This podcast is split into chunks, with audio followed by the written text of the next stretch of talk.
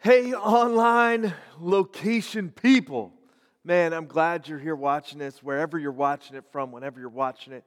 I'm just really pumped that you are part of our online location. Listen, if you're a part of this location, you're part of our church in every way. And if you ever need support or help or someone to talk to, please don't hesitate to reach out to us. We're here for you. We love you. We want to walk alongside you in your journey, and, uh, and we're here to help. Before we jump into the message, I just want to remind you of, uh, of one or two things. And the first one is make sure you reserve your space for Easter. All of our Good Friday and Easter services can be found at gfceaster.com. gfceaster.com. We need you to save your seat so we know how much space to provide. We want to make room for everybody, for all your friends and all your family, and do it as safely and as comfortably as possible. So, registering on there really helps us know how to do that, and it'll save your seat for whatever service you want to attend. Spaces are going quick, so I wouldn't waste any time. I would jump on there to make sure you get the best chance at the service you want. Don't forget to check out our kids' programming at the link below this video. If you're watching on YouTube or Facebook or somewhere, you can just go to gracefreechurch.live slash kids. Our online kids campus is absolutely amazing and uh, man, we'd love, we'd love to hear from you. We'd love to hear how things are going on, how, how this online location has been encouraging you or blessing you. You guys are awesome, and we love you. And uh, we're ready to jump into this next message. You ready? We're jumping into a talk called Isn't It Ironic? Let's pray. Dear God, we're so thankful for you and uh, for how you meet us no matter where we are, no matter what life looks like. Man, some people watching it on breaks from work, and people watching it in their homes, in their living room, people watching this sitting in their cars and listening, hopefully not watching. Um, people all over the place, all over the, the county, all over the state, all over the country who are tied into this location. Uh, and we're, we're all together, even though we're apart we're together in our need for you and our desire for you to speak to us through your word. I just pray that you break down some barriers for us right now, that you do a new thing in our hearts, that you'd help somebody step from the old to the new and to experience all that you have for us. In Jesus' name, amen. How many of y'all, while I was praying, you heard the title of the message, and the next thing that happened in your brain is Alanis Morissette started blaring out, like, Isn't it ironic? Don't you think? It's like rain. Come on, on your wedding day, it's a free ride. You know, as soon as you hear that word ironic, you got some 90s kids, right? Like, jamming out to Alanis Morissette. You're going to have to go find that and listen to it if you don't know what I'm talking about. Ironic. The song, this, this message is called It's a Little Ironic, and it's in our series Good News. And what we don't want is we don't want irony to be found in the good news. Here's a little March Madness trivia for you. Did you know some, some, some basketball irony? Go Bears. I'm rooting for my boy John Jakus, who's coaching Baylor basketball. Man, I hope by now, whenever you're watching this, they're a couple of wins deep in the tournament. Put them at the end of your bracket. Don't doubt for a second. Baylor Bears all the way. Man, you probably don't know this, but my, my brother John came to this church for a while before moving to Chicago and then to Gonzaga and then to Baylor. And we're rooting for him, we're pulling for him. He's family, and we love him and, and his team via extension. Here's some basketball trivia, though, right? Like it's a little bit ironic um, that the inventor of basketball is the only losing coach at the University of Kansas. His, his name, right? Like his name was James Naismith, and he won he invented basketball in 1981 and is the only losing coach in the history of the University of Kansas, which is a basketball team with a pretty dope logo, if I must say so myself. You want a little Bible trivia? Maybe you're not a Bible fan. You're like, I'm sick of Josh talking about sports at church. All right, here you go. You want to know another piece of like spiritual irony? Um, the most shoplifted book in the world is the Bible. And P.S., like, I love the Bible. I want you to read it. I don't care. Like, you can come shoplift the Bible from our church any day. If you need one, we'll get you one. Like, we have them here for you. The Bible is amazing. So, that was kind of like good news, even though it's a little bit ironic, right? Like, it's good news. I'm glad if you're going to steal a book, steal the Bible. It's the only book that's alive and living and can change your life. And we're about to jump into it a little bit today in Acts chapter 2. Irony, isn't it a little ironic? And what I want to talk about really is the irony of grace. We've been in this series called Good News, and we've been talking about uh, grace as we walk through what makes Christianity unique and what makes this message so. Why, why you have hope. We've been talking about why you can have hope, why you can have the audacity of great faith, why your story's never over, why you can uh, experience the new life God has for you through Christ and what He's done for us. We've walked through this series, and I want to talk to you about grace because it's one thing to know it, what it's about, it's another thing to accept it, it's a whole different thing to live in it. And I feel we sometimes get stuck not stepping into it, and it's ironic, not in a good way. It's ironic because, you know, Jesus said in John chapter 10 Very truly, I tell you, I'm the gate for the sheep. All who have come before me are thieves and robbers, but the sheep have not listened to them. I am the gate.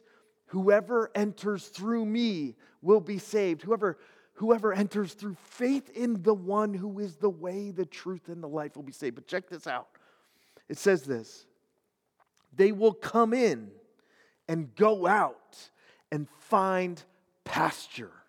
That's good. You can't find it anywhere else. The pasture and the peace and the protection, protection and the nourishment for your heart and soul, you can't find it anywhere else. In fact, he goes on and he says, The thief comes only to steal and kill and destroy. And you can see that around quite a bit, can't you? But I have come. Somebody write this down. Put it in your notes, snap a picture when you're done, and send it to me. Tag us on Instagram. Somebody shout this in the middle of wherever you're watching it. This is something you got to lock in. I have come, Jesus says, that you may have life and have it to the full. Wow. Man, talk about blessing. I'm the good shepherd, he says.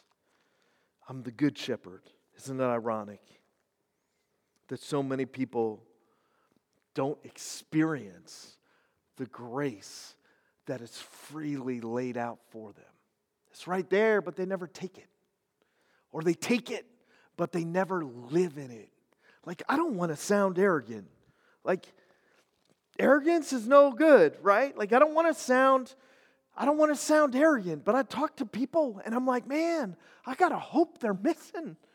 Like, so many people come, come asking me questions, and I'm like, you don't understand. I don't know how to make this clear to you. You look at my faith like it's a drag or a bummer or a burden or a heavy weight. Nothing could be further from the truth. How ironic that you look at this thing called faith in Christ and think of it as a burden to add to your life when there's nothing more freeing. You think of it like a drag when there's nothing more fun and happy and free than knowing that God's grace and love is for me and I don't have to deserve it. I don't have to earn it. I just have to live in it. Jesus would go on and he'd say, I'm, just, I'm not only the gate, I'm the good shepherd. I'll lead you where you need to go. Psalm 23 leads us by, by green pastures. He comforts us. Like, I don't want to sound arrogant and I'm not perfect.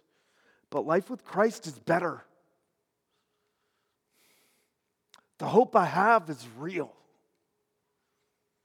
When you have accepted through faith what Christ offers you, life doesn't get perfect. It's not always peachy. It's not some kind of like magic spell that makes everything go great for you all the time. You're still going to have difficulties, but you're an overcomer. No one can steal your joy, and no one can separate you from the love of Christ. Man, I'm not. It's freedom from fear, freedom from fear of death, freedom from fear of, man, it's just so good. And I look at people who don't have it, don't want it, have rejected it. And they're the ones carrying around the burden. Heavy hearts, bitter souls, living in fear. All kinds of. Man, if that's you, you don't, you don't have to live like that. You can have hope through faith. You can have joy that sinks deeper than the temporary happiness that you feel. Jesus, like, it's so ironic, so ironic in all the bad ways that people think Christianity and what God has for us is some sort of burden when it couldn't be further from the truth. It's so free. There's some irony found in Acts chapter 2. That's a passage I want to jump to. I'm getting carried away, and man, we got to get going here. Um, there's some irony in Acts chapter 2, and it says, uh, sorry, Acts chapter 3.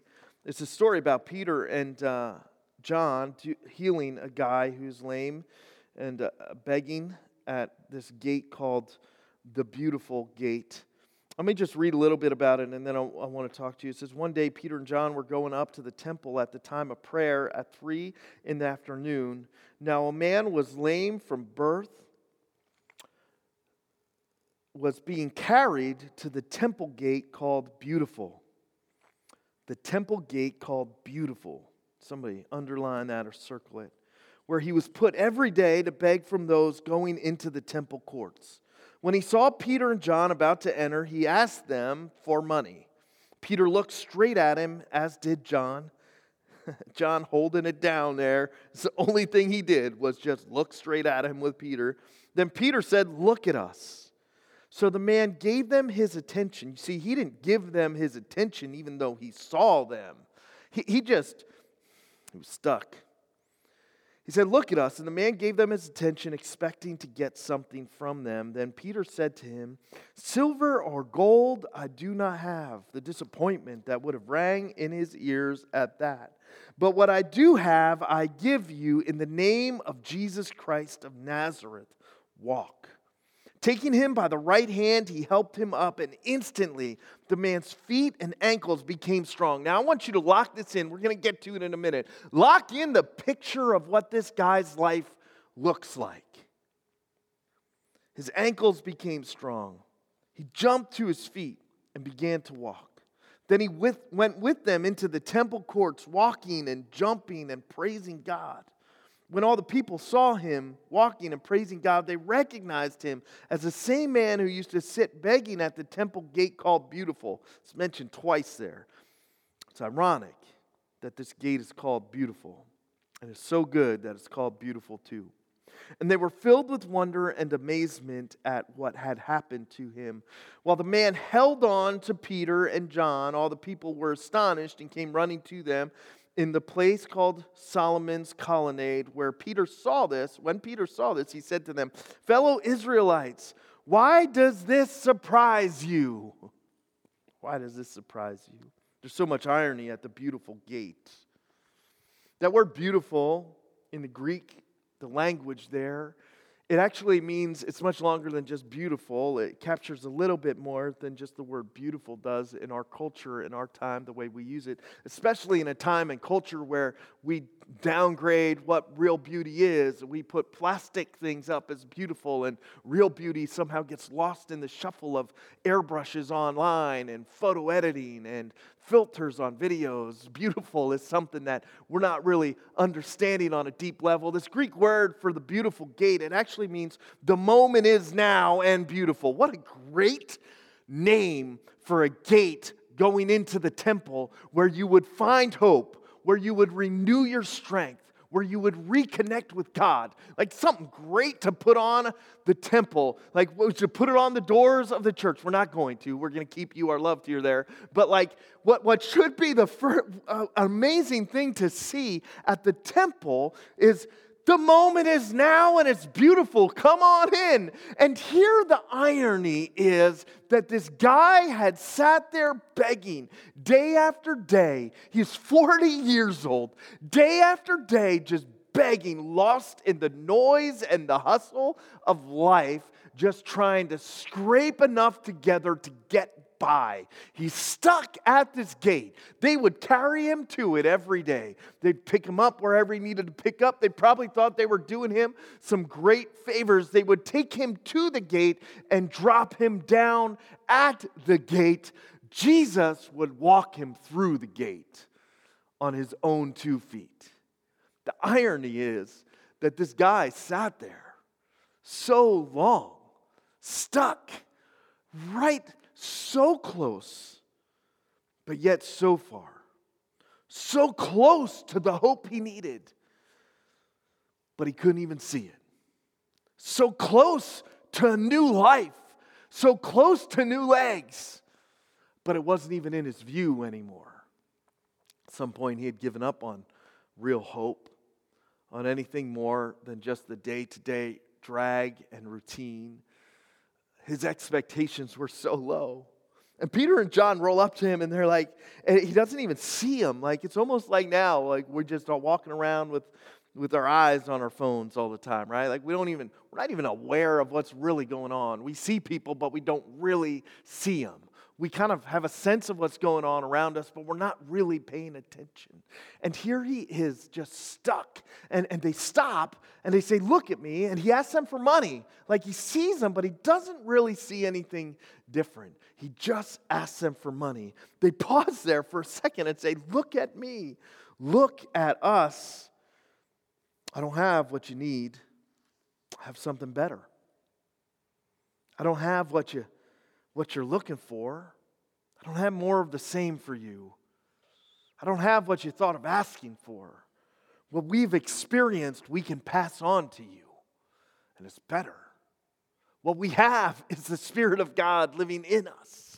The same Spirit who rose Christ from the dead is living in us. What we can do for you is more than you thought of asking, it's more than you could have imagined. It's about time we snap out of stuck and let our faith drive our lives, that we have the audacity to hope for big things from a big God, that we have the courage to take steps forward through our, our, our uncomfortable circumstances, expecting God to show up and do something new in our lives, but maybe you're stuck. Like this guy, so close but so far, hung up right at the gate you just need to step through. I think sometimes there's all kinds of things that keep us stuck, so close yet so far. He wanted more of what wasn't working anyway. and that's how I roll too. Somehow I think that the, the key to my life or more happiness is just more or better of what already isn't working. It's just, you know, we do it all the time. Well, I'm not happy, so I need more money. But you don't need more money. Happiness isn't something that comes from more money. There are plenty of rich people that are lost and depressed and miserable. Happiness doesn't equate more money, but that's how we ask. You see what I'm saying there? Like, if I, if I just need more or better of what already isn't working, that's what we ask for. How many times have people jumped from broken relationship to broken relationship because they wanted more or better of something that wasn't going to work anyway? Listen, people are always going to disappoint you down. It's about working through it together, it's about what God does in your relationship. Eh, there's, there's always something about every person. The grass isn't greener on the other side. You just can't see the piles of sheep stuff because you're looking over a fence. But when you get in that yard, you're going to realize, like, man, it wasn't as green as I thought. But we just asked for more or better of the same thing. This guy just, hey, more money. I just need more money. It's not working. He's still there every day. It's not changing his life. He just wants more or better of what's already not working. And sometimes we get stuck. Maybe you're stuck right now because what you have been asking God for, what you have been praying for every night, is something that will never work for you anyway. And maybe you're even getting frustrated at God because He's not providing it for you. But if He would provide it for you, the, the amount of your despair would increase, your, your disappointment would grow because you would be realizing that what you're asking for wasn't working anyway. More or better of broken is still broken. What God has for you is what you need. What God has for you, what He will, what the, the prayers He will answer are the prayers for what you truly need. He's just asking for more or better of what's not working. And so he's stuck at that gate. And I don't want you to sit stuck when you could be living in grace and new life. And if you've just been asking for more or better of what already isn't working, it's time to change your prayers. You should be thanking God for not answering those instead of being frustrated with Him. He was so blind because he wasn't looking. That's another reason we get stuck. Blind because we're not looking. It's not that we can't see, it's that we're not looking for God. We all do it. We want to see a sign, right? Like a big sign. Let's, God, show me something big when really He's been subtly moving us along one step at a time. He's been there working the whole time, but we're blind to it. We don't see Him pop up in the encouragement from somebody around us. We miss it because we're just blind. We're too big looking for too, the wrong stuff. We're just looking for the wrong stuff. So when God meets our need in, in small ways to help sustain us and get us through difficult times, we don't even acknowledge it to Him. And what comes out of our hearts is, Where are you, God?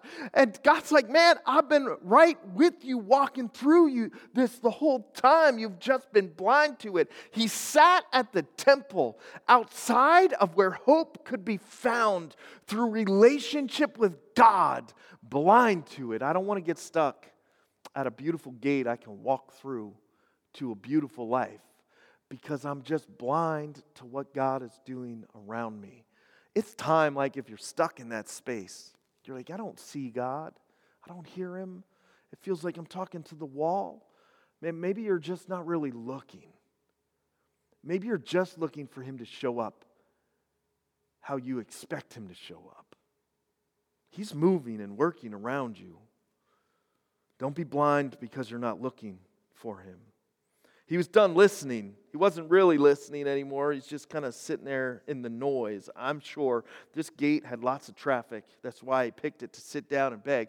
Lots of traffic in and lots of traffic out. And, and just sitting there, lots of noise as people are rushing around late. You know, some people are late. They got their Chick fil A. They're trying to shove it down their throat before they get into church because we all know that that's like God's restaurant. I'm just kidding, man. Like everybody gets all crazy about Chick fil A. I don't really get it. They're like, fancy chicken nuggets. That's it, on, a, on some bread. And then the line's long. The line is always long. And uh, it's good food, whatever. Like, I just don't get all the hype. Here, he's stuck in this noise outside this beautiful gate. The busyness, the chaos, the stuff. Not hearing God's voice for him anymore until Peter says, You got look at me. No, really, look at me. And the first time he heard something that broke the, the noise of his life, the monotony, the sound, the first time he really heard anything different was when Peter saw him and stopped for him and said, No, dude, you're not really seeing it. You're not really looking. I wonder if I need that sometimes. Somebody to just, God, somebody, send somebody. Send, maybe this is me doing it for you. I don't know. I need it too sometimes. Like, just, no, you don't really see it. You're not really looking. Look, you, you gotta, you gotta hear me. We don't listen because our lives are so noisy. No wonder we're so spiritually starved. It's because we're not listening because our lives are so noisy. No wonder it feels like God's not speaking to us or He's far away or we slide into apathy or we just don't feel connected or It's because we're not listening. The reason why we gather together sometimes and like and, and it feels so absolutely amazing in the worship service is because for finally, finally, the busyness and the noise of our lives is broken. And we can start to hear God. He hasn't stopped talking, He's always been talking. We get stuck at the beautiful gate, not stepping into the new life God has for us because we're done listening through the noise for His voice. Limited by lost expectations. Maybe this guy was limited by lost or low expectations. I mean, his expectations after 40 years of suffering, 40 years, however long, I don't know what year he started begging at the gate or when people started to carry him uh, there. But like at some point, right? Like his expectations were just shattered, lowered. And maybe God to him was just a gate to sit at looking for help from people. His expectations that life could ever be different, that he could walk again, that anything would ever change, gone out the window. Y'all, we, we give up. We lower our expectations for life, for each other, for God. We have this really big God who, who constantly throughout Scripture is showing us that in faith we can expect the impossible because nothing is impossible for Him. Yet our expectations are so terribly low. We lean on other things to make us feel better when we should be expecting God to do something new in our hearts. We learn to expect disappointment from people instead of expecting fulfillment from God. We expect life to just be day after day after day instead of expecting God to surprise us. The other thing is maybe he was lost in his past, and that's why he was stuck here, right? Like his past was defining his present and his future, and whatever just the routine of how things were is how things are always going to be. But here, John and Peter, they see him and they stop. And Peter says, Look at me. Maybe that's what God's saying to you right now. Just look. No, no, I get you're seeing it. I get you're watching on TV right now. I get you're playing church on your phone. I get you're here in this moment. I know you see it. Stop seeing this and look at me. Maybe God's trying to get the attention of your heart to arouse in your soul an audacious faith that is courageous enough to trust Him in the midst of disappointment on earth, that is courageous enough to follow Him. Maybe He's trying to shake some dust and some rust loose on your heart and saying, I love you unconditionally. You can trust me. You can follow me. I'm the good shepherd. I've come that you may have life to the full, not some lame, boring life not some low expectation life, not some gotta get through it day by day life, not some I'm struggling with anxiety and depression life. Man, I've seen people on the brink of devastation realize that through faith they're on the brink of new life and step through the beautiful gate to see it. I've seen people buried in overwhelming circumstances who call me up and they're like, Man, I was stuck in anxiety and depression for so long and now I'm free because of my faith. I did some work to follow Jesus in the middle of it. I got some help.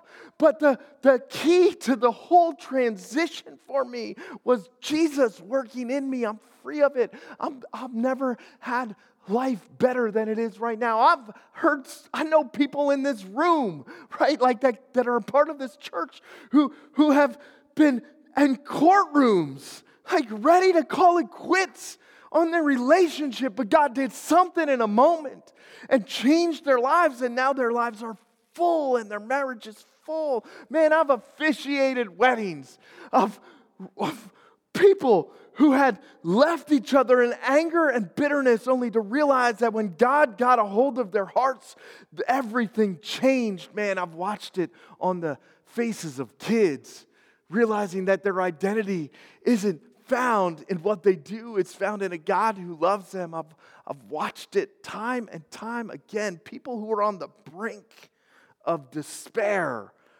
realize that there wasn't that much distance from the brink of joy because of the new life God has for them.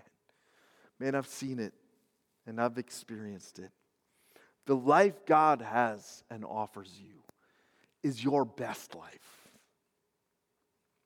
You can keep trying on your own, keep shaking the jar, standing at the beautiful gate. Don't be caught in the irony.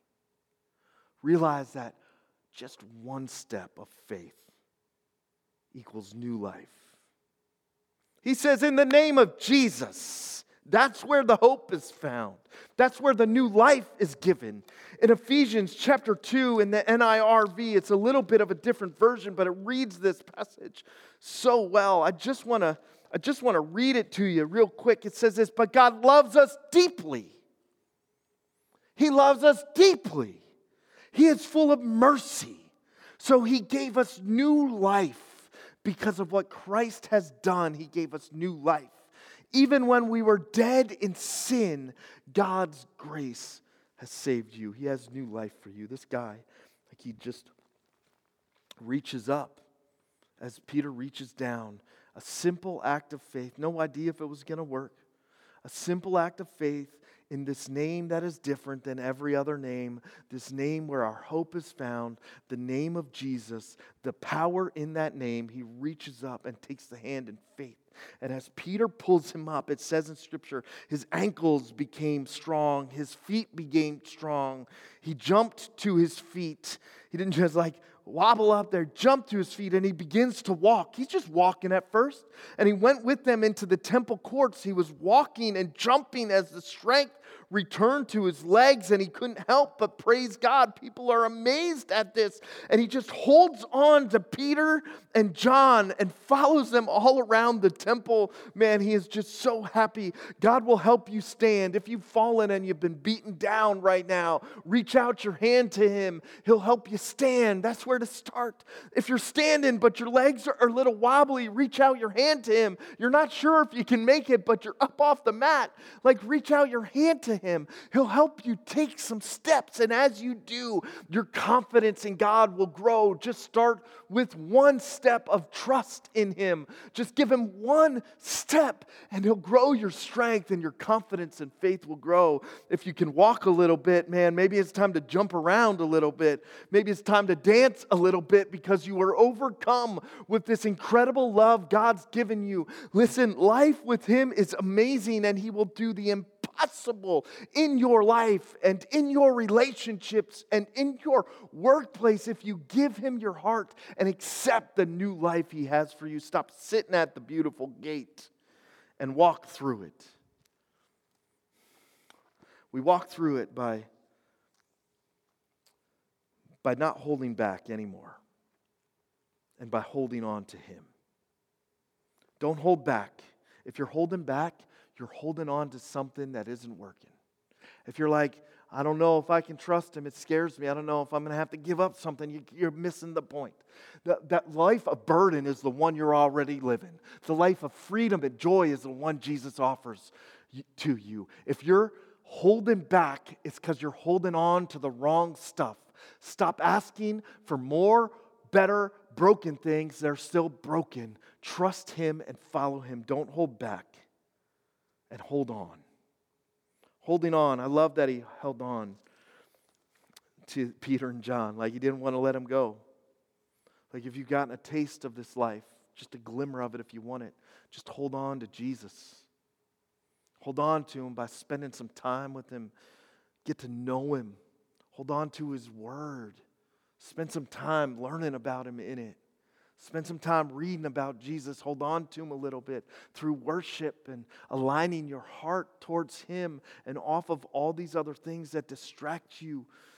hold on to Him by holding on people that are walking the journey too. Walk it with them. Bring some support into your life. Start talking about spiritual things in your life. Start praying more. That's how you hold on to Him. Let go of what's been holding you back and hold on to Jesus. He's the good shepherd. And He came to give you a life that is full. Surprised? You all surprised at that? We shouldn't be. Why would we be surprised that the God of grace, that Jesus Christ, offers us new life, our best life? Why would we be surprised that the God who loves us wants to fill our hearts with joy and peace and love? And why would we ever hold back from Him? Let's pray. Dear God, we thank you for your love, man. I don't know, I feel I can't even do this justice, right? Like I don't even, man, that message is so insufficient in capturing the life you have for us, how much joy you pour on us, how much peace you give us when we need it most, how much fun it is to serve you and follow you. Man, this is a blast. I just love you. We love you. And for those that have tasted this best life with you, we just want to stop right now and say thank you. We're going to worship you in a second. We're going to sing you songs out of overflowing hearts. We just want to say thank you, God, for giving us this joy, this peace, this love no one can steal from us. Thank you, God, for stealing fear of death from us. Thank you, God, that no matter what happens in this life, we are your children. And if you're for us, who can be against us? And if we haven't, God, now's the time to stop sitting at the gate. The hand's already offered through Christ. The name already has the power. Your name, the name above all names. We just got to reach up in faith. For those that are on the mat, would you pick them up? God, we trust you. Help us walk a little bit.